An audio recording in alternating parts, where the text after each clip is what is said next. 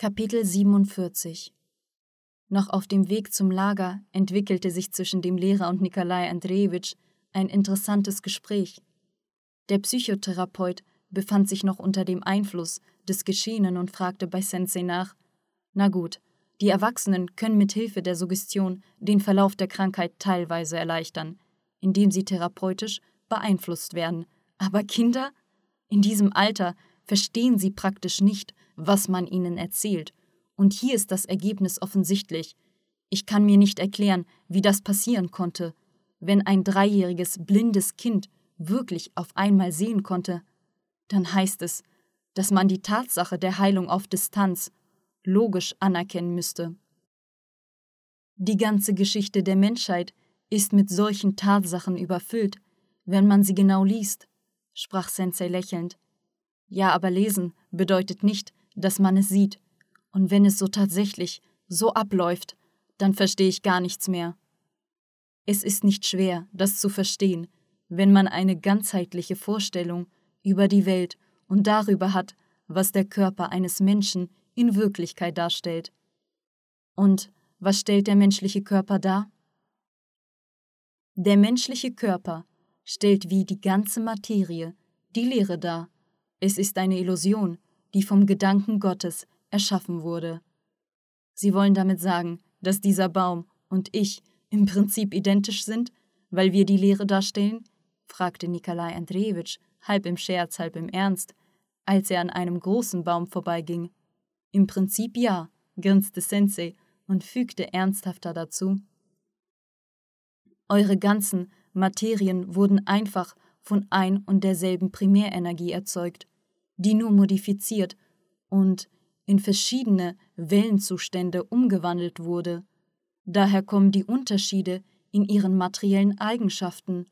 Da schauen Sie mal und denken Sie nach, woraus der menschliche Körper besteht. Wie Sie wissen, besteht der Körper aus einem System von Organen. Die Organe bestehen aus dem Gewebe, das Gewebe wiederum aus den Gruppen von Zellen. Die Zellen bestehen aus den einfachsten chemischen Verbindungen. Dabei besteht die Hauptmasse des Körpers mit 98% aus Sauerstoff, Kohlenstoff, Stickstoff und Wasserstoff und 2% verteilen sich auf andere chemische Elemente. Ich habe nicht verstanden. Wie geht das? rief ich ungewollt aus. Nun, zum Beispiel sieht bei deinen 50 Kilogramm das Verteilungsschema wie folgt aus. Sensei betrachtete meinen Körper ein paar Sekunden lang so als ob er etwas einschätzen würde, und sagte dann: Verschiedene Sauerstoffisotope 30,481 Kilogramm, Kohlenstoffisotope 11,537 Kilogramm, Wasserstoffisotope 5,01 Kilogramm und Stickstoffisotope 1,35 Kilogramm. Also ergeben sie insgesamt 48,378 Kilogramm. Die restlichen Elemente werde ich nicht aufzählen. Da geht es um Gramme. Darauf gehen 1,622 Kilogramm vom Gesamtgewicht. Und wenn man genauer sein will und das Unverdaute hinzufügt, das heißt die Reste von Eis, Süßigkeiten und Getränk, dann wird das Gewicht deines Körpers 50 Kilogramm 625 Gramm betragen. Ich war von solcher blitzschnellen Einschätzung meines Körpers verblüfft. Über solche Zusammensetzung meiner Materie hatte ich noch nie nachgedacht. Mittlerweile sprach Sensei weiter und wandte sich an Nikolai Andrejewitsch, so, und was sind unsere chemischen Elemente? Es sind Moleküle, aus denen eine Zelle besteht und nach ihren biophysischen Gesetzen existiert. Lasst uns weiter vertiefen. Die Moleküle bestehen aus Atomen, zwischen denen wiederum sich die Leere befindet. Die Atome bestehen aus einem Kern und Elektronen, die sich um ihn drehen. Und dazwischen ist die Leere. Der Atomkern besteht wiederum aus elementaren Teilchen, aus Neutronen und Protonen, zwischen denen auch Leere herrscht. Beachten Sie, dass die Gestalt eines chemischen Elements sich von anderen durch eine unterschiedliche Anzahl von Neutronen im Kern abhebt. Das heißt, dass sie die Eigenschaft der Isotope hat. Die Protonen und Neutronen, aus welchen der Kern gebildet wird, bestehen aus kleineren Teilchen. Jedes Mal, wenn die Physiker einen Schritt nach vorne machen, entdecken sie eine neue Wissensebene, welche ihre konventionellen Grenzen hinter den Horizont der unendlichen Erkenntnisse verschiebt. Je weiter der Mensch sein Mikroskop verbessert, desto mehr schafft er, die Natur der Mikrowelt zu erforschen. Ich werde nicht weiter aufzählen, was worauf teilbar ist, aber letztendlich endet alles mit der absoluten Leere, aus der alles entsteht. Sie existiert überall in der Mikrowelt und in der Makrowelt. Das ist die reine Energie, die Po-Energie genannt wird, die ein einheitliches Feld der Wechselwirkungen aller Arten von Energien und der daraus entstehenden Materie darstellt. Deswegen sagt man auch, dass Gott allgegenwärtig ist. Aus den Impulsen der Po-Energie entstehen die Wellen, welche die Krümmung von materiellen Raum und Zeit verändern, also stellt jede Materie im Grunde die Gesamtheit bestimmter Wellenarten dar und existiert auch nach den Gesetzen der Natur von Wellen. Es ist was Neues, sagte Nikolai Andrejewitsch nachdenklich. Keineswegs, entgegnete der Lehrer, genauer gesagt, ist es das Alte, das in Vergessenheit geraten war. Diese Tatsache, dass die Materie von einer großen Lehre erzeugt wurde, das Dao war bereits vor über 4000 Jahren den indischen Philosophen und vor zweieinhalbtausend Jahren den chinesischen Weisen bekannt. Lest mal ihre Abhandlungen durch, sie zeigten die absolute Lehre bildhaft, als die glatte Oberfläche des Sees bei der Abwesenheit des Windes. Das aus der Leere entstandene Teilchen der Materie wird mit der Entstehung von Wellen an der Seeoberfläche durch den Wind assoziiert. Und was stellt dann der Wind dar? fragte Nikolai Andrejewitsch interessiert. Der Wind stellt in diesem Zusammenhang das göttliche Wesen dar, den Gedanken Gottes, mit welchem er alles erzeugt und zerstört. Und unsere Seele ist ein Teil dieser mächtigen Kraft, welche diese primäre Po-Energie lenken kann. Wenn der Mensch mit seinem Bewusstsein die Seele begreift und mit ihr eine Einheit bildet, dann werden seine Möglichkeiten sowie die Erkenntnisse unbegrenzt sein. Es ist trotzdem neu, zumindest für mich, sprach der gesunde Menschenverstand unserer Gruppe mit einem Lächeln. Wir kamen in das Lager zurück. Die zurückgebliebenen Leute aßen bereits die Störspießchen, welche sie für unsere Rückkehr vorbereitet hatten und die es fast nicht mehr geschafft hätten, auf uns zu warten. Wir erzählten von unseren Erlebnissen, aßen schön zu Abend an der frischen Luft, setzten uns am Lagerfeuer in Erwartung des bevorstehenden Gesprächs. Nikolai Andrejewitsch beeilte sich, wieder zum spannenden Thema zu kommen. Heißt es, dass die Welt nichts mehr als eine Illusion ist? Ganz genau. Aber warum können wir alles real spüren, können berühren, probieren, uns also überzeugen, indem wir die Sinnesorgane nutzen, zum Beispiel, dass dieser Stock ein Stock ist und nicht eine Leere und Illusion? Weil unser Gehirn von Geburt an auf diese Wahrnehmungsfrequenz dieser Realität eingestellt ist.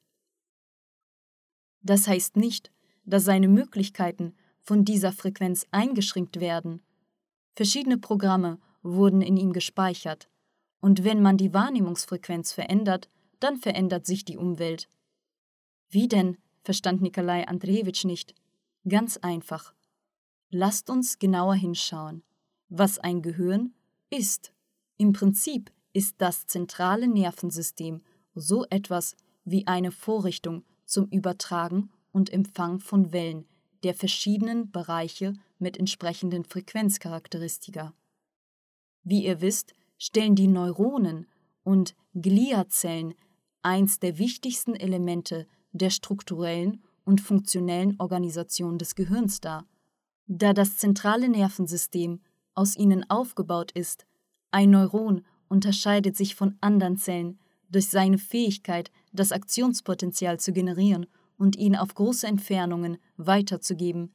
Diese besondere Zelle stellt eine komplexe Vorrichtung mit mehreren Funktionen dar, Ruhezustand und eine Reihe von Erregungszuständen auf verschiedenen Frequenzen, was ihre Informationskapazität erheblich steigert.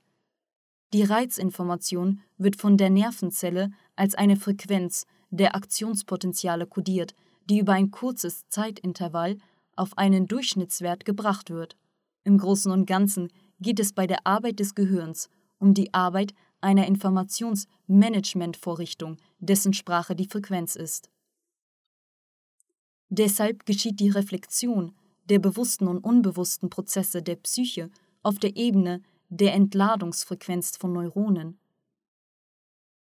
Bei veränderten Zuständen des Bewusstseins, zum Beispiel bei der Meditation, geistigen Praktiken, ändert sich auch die Impulsfrequenz, was eine komplette Veränderung der Molekularstruktur des Körpers mit sich zieht. Also stellt sich der Mensch auf eine ganz andere Frequenz der Realität ein und nimmt die Welt nur als tiefste Illusion wahr. Es gibt folgende Redewendung. Als man einen Weisen fragte, was das Leben sei, da antwortete er, eine Lachnummer für diejenigen, die es erlebt haben. Und das ist eine gerechte Antwort. Der Mensch ist in seiner Wahrnehmung sehr eingeschränkt, weil er völlig in der Materie versunken ist, weil er in der materiellen Welt der Gedanken gefangen ist. Urteilt selbst, ihr bekommt die Information über die Welt durch euer Gehirn, welches seit der Geburt auf eine bestimmte Wahrnehmungsfrequenz die für tierische Natur typisch ist, eingestellt ist. Also nimmt euer Gehirn, wie jedes andere Tier, die Information durch die Sinnesorgane wahr, und obwohl der Mensch von einem ganzen Ozean der elektromagnetischen Wellen, Frequenzen mit verschiedenen Charakteristika und Parameter umgeben ist, nimmt er nur einen kleinen Tropfen aus dieser ganzen Vielfalt auf. Die Hauptinformation kommt über den optischen Kanal, Canales opticus, dessen sichtbares Spektrum die elektromagnetischen Wellen mit der Länge von 400 bis 700 Nanometer darstellen. Alles, was außerhalb von diesem Spektrum liegt, sieht der Mensch nicht. Folglich wird die Realität nicht in seinem Gehirn gespiegelt, die außerhalb dieser Reichweite liegt. Dasselbe gilt auch für den Ton, den der Mensch im Bereich von 20 Hertz bis 18 Kilohertz hört. Warum wurden die Meditation und geistigen Praktiken der Menschheit gegeben und stellten im Prinzip nie ein Geheimnis dar, weil sie den Menschen eine ganz andere, echte Welt Gottes zeigen und auf diese Weise einen neuen Schritt Richtung Reifung der Seele ermöglichen. Also ist der Mensch ein sehr interessantes Wesen. Er wird als Tier geboren, aber die Kraft der Gedanken kann ihn im Laufe nur eines Lebens in ein Wesen, das Gott nah ist, verwandeln. Und das Verblüffendste dabei ist, dass man ihm bei der individuellen Entwicklung die freie Wahl lässt. Die Kraft der Gedanken, das ist wirklich die einzigartige Schöpfung Gottes. Es gibt folgende Redewendung, die noch auf Sanskrit geschrieben wurde. Gott schläft in den Mineralien, wacht in den Pflanzen auf, bewegt sich in den Tieren und denkt im Menschen. Was ist die Ursache für die Entstehung des Nervenimpulses bzw. der Gedankenentstehung? Fragte Nikolai Andrejewitsch interessiert. Dieselbe Po-Energie, genau sie, stellt den primären Impuls dar. Wenn die Po-Energie die göttliche Energie und gleichzeitig die Ursache der Entstehung aller Gedanken darstellt, wie sieht es dann mit den schlechten Gedanken aus, deren Ursprung in der tierischen Natur liegt? Wer hat euch gesagt, dass diese Gedanken nicht eine gemeinsame Wurzel haben? Die Entstehung von Gedanken die von der tierischen Natur kommen, lenkt Luzifer. Aber er ist der treueste Diener Gottes. Dank dieser Gedanken prüft er euch auf verschiedene Art und Weise, um die Festigkeit eures wahren Glaubens zu testen. Er versucht euch mit dem Bösen, um das Gute kennenzulernen, aber ihr seid in eurer Entscheidung frei. Ich unterstreiche, ihr seid frei. Ihr könnt diese Gedanken als Anleitung zum Handeln akzeptieren oder sie von euch wegschieben und euch in Richtung guter Gedanken drehen, die von eurer Seele kommen. Also kommt es darauf an, welche Gedanken ihr aufnehmt, was euer Bewusstsein als Beobachter auswählt, das seid ihr dann in Wirklichkeit. Und was stellt die Seele dar? Ist es auch eine Energie? fragte Viktor. Ja, es ist die göttliche Energie, ein Teil Gottes in uns selbst. Die Ursache für die Existenz dieser Wiedergeburten, dieser ganzen Probleme, liegt darin, dass wir uns in einem materiellen Körper befinden und dass wir 99,9 Prozent von diesem materiellen Körper abhängig sind. Aber wenn wir uns zumindest zum Hundertstel davon befreien und in die Seele eintauchen, dann bekommen wir die Unendlichkeit und die Allmächtigkeit. Das Wichtigste ist, am inneren Wächter vorbei zu den Toren der Seele zu kommen, weil in der Seele die wirkliche Kraft, die Kraft der Liebe steckt, die alles erschafft, die in der Lage ist, die Po-Energie zu befehligen. Alle Hauptenergien entstehen daraus, da in der wirklichen Welt nur die Liebe existiert, und das Böse gibt es nur in der illusorischen menschlichen Welt für die Erziehung der unreifen Seelen. Deswegen ist es sehr wichtig, einen konstanten Energiefluss der Liebe und Güte zu bilden, statt von einer Schwingung zur nächsten zu schwanken. Interessant, sagte Nikolai Andrejewitsch nachdenklich. Es sieht so aus, dass der Mensch im Großen und Ganzen ein Wesen ist, das eine Wellennatur hat. Ganz genau, und das gilt sowohl für die geistige wie körperliche Ebene. Und auf der physischen Ebene, wie funktioniert das? fragte Viktor. Nun, im menschlichen Körper gibt es ein Informationsnetz, das zusammen mit dem Nervensystem, Kreislauf und Hormonsystem die physiologischen Prozesse steuert. Also sieht es so aus, dass der Mensch von Wellenleitern durchzogen ist, über welche die wichtigen Informationen mithilfe von Biostrahlung im Mikrowellenbereich weitergegeben werden. Das alles befindet sich natürlich in Wechselwirkung mit dem Magnetfeld der Erde und den kosmischen Strahlungen und so weiter. Aber die Sache ist die, dass nur die schwachen Felder die Informationsfunktion für den Körper übernehmen.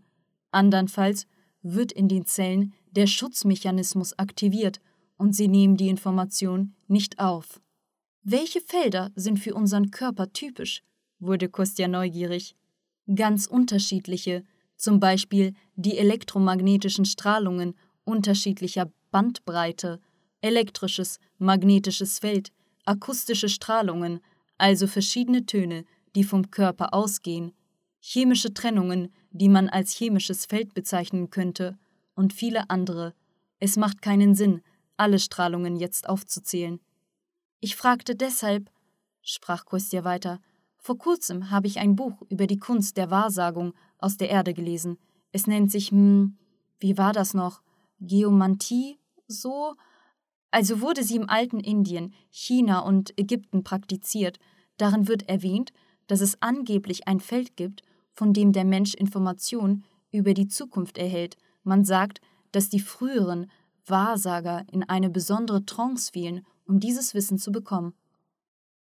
Es ist wirklich so, dieses Feld ist auch heutzutage vorhanden, seine Informationen werden weiterhin genutzt, es gibt bestimmte Techniken, die es erlauben, in diesen Bewusstseinszustand zu gelangen, aber auch die gewöhnlichen Menschen, die sich intensiv in geistige Arbeit vertiefen, sind in der Lage, in diesen Bewusstseinszustand spontan zu gelangen.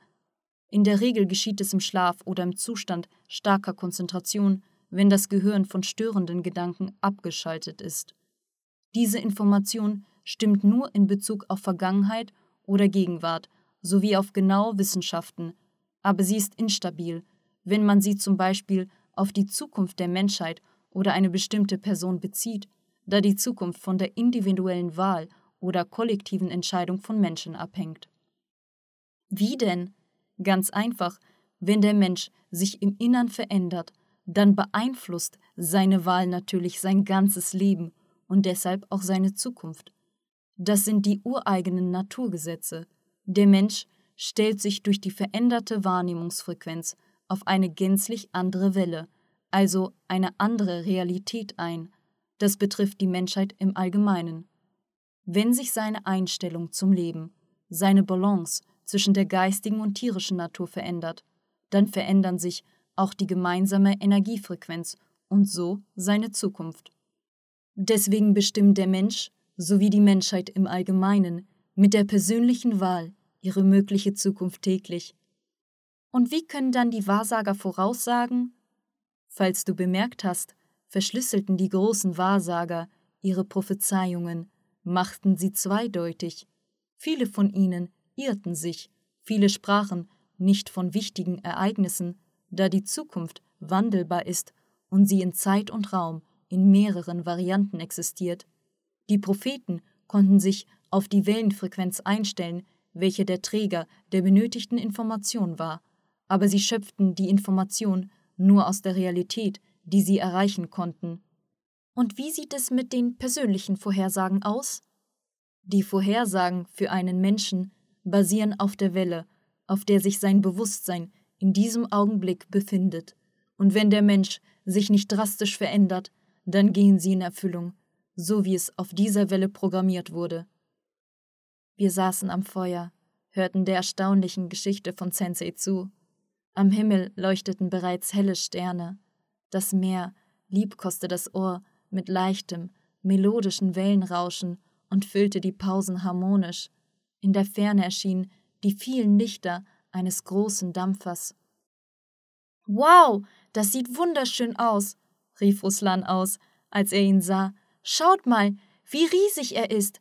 Ich hätte jetzt Lust auf eine solche Fahrt. Alle drehten sich in diese Richtung. Na, na, jedem das seine, aber ein Schmutzfink spricht über das Badehaus, sagte Eugen mit einem Lächeln. Geh doch und mach mal eine Rundfahrt. Titanic war doch größer und Gott sei ihren Seelen gnädig. Ich habe doch nur so gesagt, fing Ruslan an, sich unter dem gemeinsamen Gelächter der Menge zu rechtfertigen. Übrigens, Titanic, hier, das ist auch nicht ohne, sprach Nikolai Andrejewitsch. Ich habe gelesen, dass man damals einen Sarkophag mit einem gut erhaltenen Körper einer ägyptischen Priesterin und Propheten überführte, die zu Zeiten von Pharao Amenhotep gelebt hatte. Man sagt, dass die Mumie einen tödlichen Ruf hatte. Sie wurde im Jahr 1895 ausgegraben und von 1896 bis 1900 waren alle gestorben, die an der Ausgrabung teilgenommen hatten. Nur Lord Cannerville blieb am Leben, der dieses Projekt geleitet hatte. Genau dieser Lord begleitete diese Mumie auf der Titanic, da er vorhatte, den Körper der Wahrsagerin auf der Ausstellung von archäologischen Funden in Los Angeles auszustellen. Das Interessanteste dabei ist, dass die Mumie nicht in den Laderaum, sondern in die Kajüte in der Nähe der Brücke gebracht wurde, so war es für die Passagiere bequemer, sie zu betrachten. Im Nachhinein stellte man in der offiziellen Untersuchung die schlechte Navigation als Katastrophenursache für den Zusammenstoß mit dem Eisberg fest. Wie gefallen euch solche Zufälle? Das ist doch nichts, sagte Sensei und rauchte eine Zigarette. Die größte Überraschung besteht darin, dass die Menschen 16 Jahre vor dem Untergang der Titanic bereits gewarnt wurden. In welchem Sinne? fragte Stas interessiert. Im direkten. Im Jahr 1896 kam in England das Buch von Morgan Robertson Nichtigkeit, Fertility heraus, in dem der Untergang von einem riesigen Passagierdampfer namens Titan beschrieben wurde. Er hat genau Zeit, Ort, Ursache des Untergangs genannt. Also im Jahr 1912 im Atlantischen Ozean auf dem Weg von England nach Amerika stößt ein Schiff in einer kalten Aprilnacht mit einem riesigen Eisberg zusammen. Die Menschen werden sterben. Außerdem nannte Robertson sogar die genaue Zahl der Passagiere. 2000 Menschen, was mit der Zahl auf der Titanic übereinstimmte, und er nannte auch alle Parameter und Charakteristika von der Titanic. Es gibt nicht so viele Unterschiede. Zum Beispiel beschrieb er die Länge des Schiffs mit 243 Meter und die Titanic hatte 268 Meter. Die Tonnage war 70.000 Tonnen und das richtige Schiff hatte 66.000 Tonnen. Die Geschwindigkeit betrug bei der Kollision 25 Knoten und bei der Titanic waren es 22 Knoten. Alles andere wurde vorhergesagt. Vier Schornsteine, drei Schrauben und so weiter. Wenn die Menschen nur etwas schlauer wären, dann wären nicht so viele Menschen gestorben. Ja, ich erinnere mich, ich habe von dieser phänomenalen Prophezeiung gehört, sprach Nikolai Andrejewitsch, aber erlauben Sie, das war doch nur ein Fantasy-Schriftsteller, der zudem unbekannt war, und sein Buch wurde nicht mehr herausgegeben. Wie konnten die Menschen es wissen? Wenn er geschrieben hätte, dass es wirklich passieren wird, das als Prophezeiung bezeichnet hätte, dann denke ich, dass diese darauf geachtet hätten. Er bezeichnete doch selbst sein Roman als Science Fiction. Du weißt, was das Problem dabei ist. Der Mensch bekommt reines Wissen, aber um sich vor der Inquisition der Dummköpfe zu schützen, nennt er seine Bücher Science Fiction. Es war Science Fiction für die Klugen. Für diejenigen, die es verstehen können. Letztendlich, als alles geschah, dann fingen auch alle, inklusive Dummköpfe, an zu verstehen. Aber die Klugen konnten schon damals verstehen und den Wahrheitskern aus dieser Science Fiction herausholen. Sie wollen kurz damit sagen, dass ein kluger Mensch sich keine Fahrkarte für die Titanic kaufen würde, nachdem er das Buch gelesen hatte? Ganz genau, und das betrifft nicht nur dieses Buch. Lest doch mal Science Fiction. Das ganze Science Fiction wird in kluges Science Fiction und Märchen für Erwachsene aufgeteilt, aber es wäre peinlich, es als Märchen zu bezeichnen, und so schreibt man Fantasy drüber. Also downloaden die Schriftsteller vom klugen Science Fiction Informationen von Zeitebenen verschiedener Realitäten, deren Zukunft unter Kombination von bestimmten Wellenbedingungen eintreten könnte. Das heißt, dass sie das Wissen bekommen und es beschreiben. Das bereitet wiederum einen klugen Menschen, der das Buch gelesen hat, auf die möglichen Ereignisse vor, bildet bei ihm die multidimensionale Denkfähigkeit aus, die dabei hilft, sich in schnell ändernden Lebensbedingungen zu orientieren. Das alles weitet nicht nur sein Anpassungsspektrum und bereitet sein Bewusstsein vorzüglich auf einen neuen Schritt in der Umweltwahrnehmung vor, sondern schafft auch die Voraussetzung zur inneren Veränderung des Menschen selbst.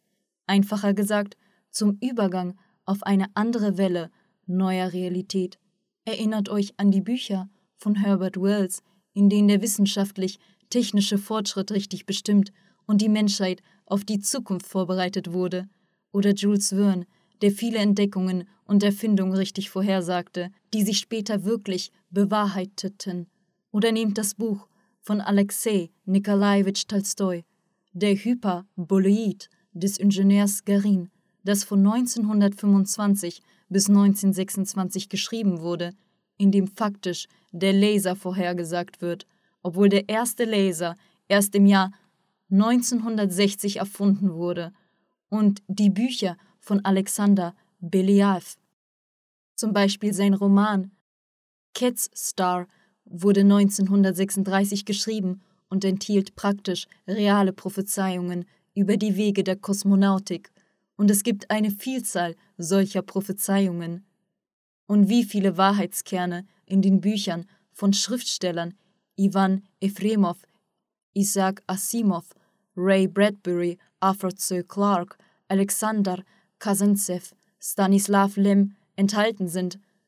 Und es gibt genug von solchen talentierten Menschen, um einen klugen Leser auf die kommenden Ereignisse vorzubereiten. Aber sie sind dazu gezwungen, ihre Bücher in Genre Science Fiction zu schreiben. Ein Kluger versteht auch so, ein Dummer ist nicht beleidigt. Nikolai Andrejewitsch grinste. Wissen Sie, um ehrlich zu sein, hatte ich viele Vorurteile gegenüber Science Fiction, weil ich es für Märchen für Erwachsene hielt.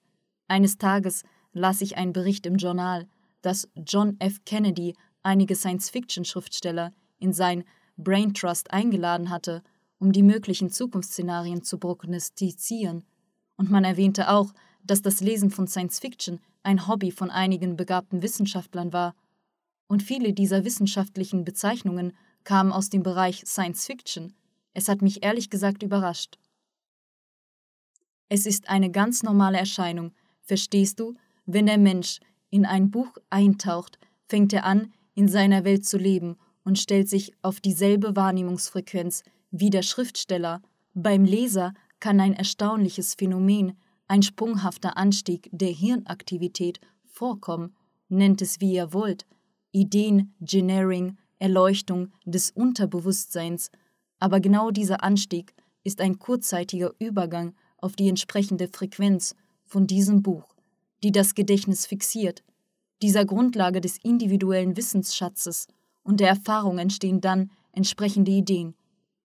Deswegen schöpfen viele begabte Wissenschaftler, Politiker und einfache Menschen, die nach Erkenntnis von sich selbst und der Umwelt streben, Ideen und zukünftige Entdeckungen aus den Büchern inklusive Science Fiction aus dieser Datenbank nicht realisierter Realitäten, wobei die Information in jeder Form und in jedem Augenblick im Gedächtnis auftauchen kann, sofort beim Lesen oder in einem Traum oder die Erleuchtung kommt plötzlich später. Wir schwiegen eine Zeit lang. Das Feuer knisterte unter den verbrannten Ästen. Seine Flamme verzauberte mit ihrer lebendigen Schönheit die kräftigen Übergänge des Lichts. Man könnte hier eine Ewigkeit rumsitzen, interessanten Geschichten von Sensei an diesem wunderschönen Fleckchen der Natur lauschen, wo man das Gefühl hatte, dass die Sterne vom Himmel tiefer scheinen, um unser Gespräch besser zu verfolgen. Ich frage mich, ob es wahre Träume gibt, sprach Nikolai Andrejewitsch erneut, oder ist es nur die Arbeit der Psyche in Form von Prognose weiterer Ereignisse? Es gibt sicherlich wahre Träume, wenn der Mensch genügend persönliche geistige Kraft besitzt oder mit jemand mittels der Kraft großer Liebe verbunden ist, dann kann sein Gehirn spontan auf die Frequenz gelangen, die mit den kommenden Ereignissen übereinstimmt. Er nimmt diese Information direkt auf und umgeht die Analyse. Im Nachhinein, wenn er diese Information weitergibt, ist die Psyche in die unmittelbare Informationsverarbeitung involviert. Deswegen können wir diese Ereignisse nicht in der reinen Form, sondern auf der Grundlage unserer Emotionen, Erlebnisse, Eindrücke, Bilder sehen. Wissen Sie, ich hatte schon mal einen wahren Traum, fing Stas an, über sein Erlebnis zu erzählen. Wir sprachen noch lange über die verschiedenen Seltsamkeiten dieser Welt und die wundersamen Fälle, erinnerten uns an die Geschichten, die damit verbunden waren, und hörten den einfachen und gleichzeitig ungewöhnlichen Erzählungen Senseis über die geheimnisvolle menschliche Psyche und ihre unbegrenzten Möglichkeiten zu, und wir gingen erst in der Früh, als die Sonne aufging, schlafen.